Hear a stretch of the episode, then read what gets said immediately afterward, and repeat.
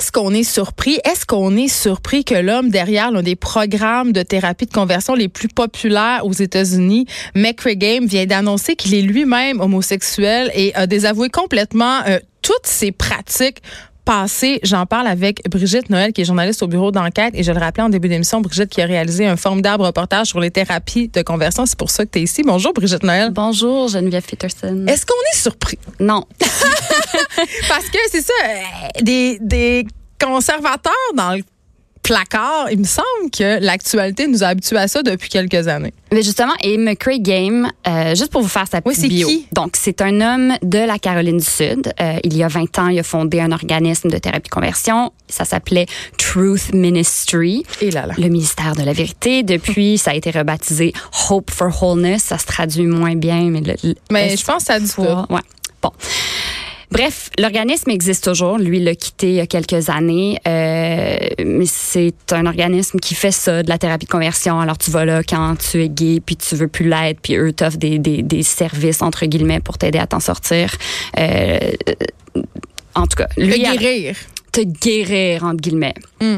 Euh, c'est à l'âge de 51 ans que lui est finalement sorti du placard, qui a avoué son homosexualité. Là, il a fait un coming out sur un, mais dans une petite vidéo publiée par un journal américain. Mais dans le fond, c'est un peu logique. Tu dis le dos de fonder cet organisme-là, probablement parce que lui-même était aux prises avec ce dilemme moral-là à ses yeux. Mais oui, c'est ça. Alors lui a eu ces attirances-là. Il a décidé qu'il voulait pas le vivre et il a trouvé cette communauté-là parce que c'est, ça existait avant lui aussi. Puis euh, c'est c'était rempli de gens qui lui ont coaché pendant des années, lui ont dit que ouais, tu peux te guérir, tu peux te sortir de ça. Puis là, à 51 ans, il y avait même une femme puis tout. Il était marié, il a des enfants. Ouais. Puis là, il décide OK, finalement ça marche pas, euh, la thérapie de conversion, c'est dangereux. Là, il avoue mais accule pas, j'ai fait du mal. Puis là, il parle de gens dans son réseau qui ont qui se sont suicidés. C'est vraiment une histoire très triste. Alors, il avoue avoir causé beaucoup de mal, d'avoir fait des ravages. Puis là, il, il veut se racheter. Et puis, tu sais, c'est pas la première fois qu'on voit une histoire comme ça. c'est ça qu'on disait. Il me semble que euh, ça défrait quand même la manchette depuis quelques années. Je parlais des politiciens, mais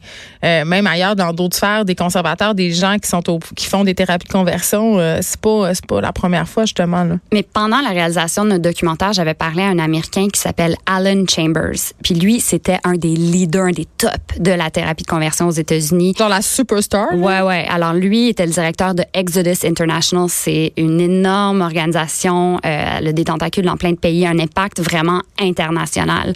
Euh, c'est payant les thérapies de conversion, là, j'imagine. Ben, j'imagine. pour aller faire ça. Là. Oui, il y a des conférences, c'est des sessions. C'est la croissance personnelle. Ouais, ouais. Mais mal, vraiment mal viré. Mais en tout cas, Alan Chambers a passé des décennies à prôner l'hétérosexualité, à dire à tout le monde que tu peux convertir les gens. Mais en 2013, il a finalement changé son fusil d'épaule. Il a dit, OK, ça marche pas, c'est pas vrai. Il est devenu un militant pour la communauté LGBTQ. Il Mais est-ce qu'il est gay? Il est bisexuel. Il est encore, ben, quand on s'est parlé, en tout cas, il est encore marié euh, avec euh, une femme, euh, mais là, il était bisexuel. Mais je lui ai parlé. on n'avait pas utilisé les extraits de la conversation dans le documentaire, mais je pense qu'on a une qu'on va vous jouer en ce moment. But to the point that I, I came to believe and see in Scripture um, that God didn't condemn people who um, expressed their sexuality um, as gay or lesbian. Um, and that was a an evolution over many years. There wasn't just one instance that caused me to um, believe something different. Fait que pour traduire, il dit que c'est pas un déclic qui s'est fait instantanément. Lui, c'était vraiment la relecture de la Bible au, fil de plusieurs années qui lui a fait réaliser que écoute, c'est pas mal, l'homosexualité, l'amour, c'est l'amour. Et puis, finalement, il s'est laissé aimer les gens qui voulaient aimer. Mais c'est des gens qui ont fait des ravages, qui ont, qui ont détruit Le sentiment de culpabilité doit être quand même euh, énorme. Et là, euh, bon, évidemment, euh, ces thérapies-là, ils sont quand même contestés et ils sont contestables. Mais concrètement, parlons-en des dangers de ces thérapies-là, justement. Ben oui, parce que toutes les autorités scientifiques crédibles de ce monde ont ont décidé que c'était des thérapies très dangereuses. C'est, tu sais, les personnes qui se retrouvent dans ce genre de thérapie-là sont plus fréquemment, sont, sont, sont habituellement des enfants qui grandissent dans des communautés ultra religieuses puis qui sont dire par tout le monde dans leur réseau que être homosexuel euh, c'est euh, mauvais, que tu es une personne brisée, que c'est quelque chose à réparer. Et même que ça vient d'un traumatisme de l'enfance, que tu es possédé par un démon dans certaines sphères. Alors c'est vraiment quelque chose qui qui est mauvais et euh, Ensuite, pour le réparer, on te fait subir toutes sortes de trucs. Nous, on avait, tu sais, il y a des exorcismes, il y a des thérapies, des, des exorcismes au téléphone. oui, nous, c'est comme ça qu'on nous l'a présenté, oui. euh, mais bref, il y a toutes sortes de, de, de, puis des fois, ça peut être physique, la violence physique aussi pour faire sortir le démon ou pour, tu sais, en tout cas, euh, c'est des thérapies qui euh, sont liées à la dépression, à l'anxiété, à des suicides. C'est extrêmement néfaste. Puis, on n'a pas des chiffres au Canada. On ne sait pas combien de gens ont subi ce genre de thérapie ici, mais on sait qu'en Californie, il y a eu des études et qu'aux États-Unis, c'est environ 700 000 personnes qui ont vécu des thérapies de conversion. Mais c'est pas tellement étonnant quand on sait le, le climat conservateur qui sévit à l'heure actuelle aux États-Unis, surtout dans certains États. Tu sais, je pense notamment à la Bible Belt. Et euh, bon, quand je vois ça, évidemment, c'est un phénomène qui est très américain, mais ce qu'on apprenait dans votre reportage sur les thérapies de conversion, c'est que ces choses-là se passaient chez nous ici au Québec et, et que c'était en tout cas, moi, ça m'avait énormément surprise que c'était, somme toute, assez facile pour quiconque fait une petite recherche de trouver une de ces thérapies de, conversion, de conversion-là chez nous. Non, c'est ça. Puis ça a été assez choquant pour nous quand on s'est plongé dans ce monde de constater à quel point c'était accessible si tu sais où regarder. Fait que, tu sais, même une recherche Google euh, guérir l'homosexualité au Québec, ça nous a donné un résultat d'un homme qui faisait des sermons homophobes puis qui ensuite a offert de d'exorciser l'homosexualité de notre collaborateur au téléphone.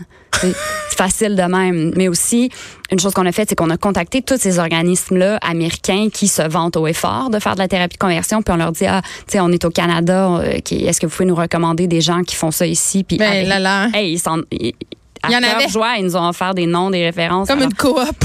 Oui, il y a un réseau qui existe. Il y a des conférences internationales de gens qui font ça. C'est comme vraiment un univers qui est très bien rodé puis qui existe. C'est légal. C'est légal ici. Et c'est légal ici, c'est ça. Alors, il y a eu des pétitions pour essayer de faire agir le gouvernement. Euh, il y a des provinces et des villes qui l'interdisent. Le Québec n'a pas encore tranché.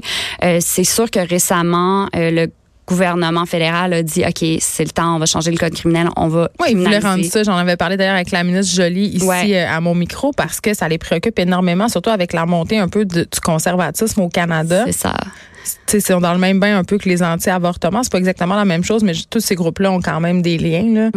C'est assez préoccupant de voir la force. Et, mais là, je sais pas qu'est-ce qui sera fait et si euh, les provinces auront une certaine autonomie, de, parce que on sait parfois le fédéral peut passer certains, comme le cannabis par exemple. Ouais. Euh, mais effectivement, alors je j'ai pas les, euh, je pense que c'est le Manitoba, l'Ontario là. à Toronto, c'est interdit. Alors en Ontario, c'est interdit. À, à Vancouver aussi. À Vancouver. Alors là, la ville a décidé. Alors le Québec pourrait agir. Mais euh, nous, la réponse qu'on a reçue de la CAC, c'est euh, qu'il faut déterminer la façon la plus efficace d'enrayer ce phénomène. mais c'est quoi la façon la plus efficace? Je veux dire, interdis-les. Ils disent c'est très peu documenté. Ben mais alors, faites là la recherche. Là, c'est très peu documenté ça démontre qu'il y a un besoin de savoir. Puis, tu sais, on a infiltré cet univers assez facilement. Je pense qu'il y a du travail à faire. Mais euh, quand même, tu sais, on regarde ça passer, puis je me dis, quand même socialement, et je sais pas si tu vas être euh, d'accord avec moi, Brigitte Noël, mais on a quand même un biais inconscient collectif encore en ce qui concerne l'homosexualité. La semaine passée, je recevais, euh, ou, en début de semaine, des fois, je perds le fil des invités, mais on recevait la Madame de Gris-Montréal euh, par rapport à cette étude qui est sortie où on cherchait le gène de l'homosexualité. OK. Puis je me disais, on est encore là-dedans. Tu sais, chercher la cause de l'homosexualité, mm. vouloir savoir c'est quoi qui fonctionne pas vraiment là-dedans. Et c'est quoi cette idée-là, dans le fond, c'est de dire, en tout cas, c'est du moins mon avis, que ça peut justement se traiter. On est encore là. Il y a des ressources scientifiques. là, c'était une, étude qui est parue dans la revue Science. Là, c'est pas paru dans Prions en Église ou dans une revue obscure, là, la revue des témoins de Jéhovah. c'est pas ça. Là. Mais l'argument principal de ces groupes-là, c'est pour pour justifier leur existence, c'est que ben il y a certaines personnes qui veulent ce genre de traitement-là, puis c'est ben, leur liberté. Eh, ils pourquoi ils veulent? Parce qu'ils sont dans ben, un environnement ben, homophobe. Mais c'est ça. Ils disent ah ben les gens devraient avoir la liberté de choisir ces traitements-là s'ils le veulent. Mais tu sais, quand on pense au fait que c'est surtout des enfants qui sont des ados, des jeunes adultes. Ouais. Et ça mène vers des suicides. Euh, Make Game le, lui-même confié. Ouais. Make Game qui vient d'annoncer qu'il est lui-même homosexuel et qu'il était euh, un des plus fervents participants euh, d'un des programmes de thérapie de conversion les plus populaires aux États-Unis. Merci Brigitte Noël d'avoir commenté cette nouvelle. Tu es journaliste au bureau d'enquête de Québécois. De 13 à 15. Les effrontés.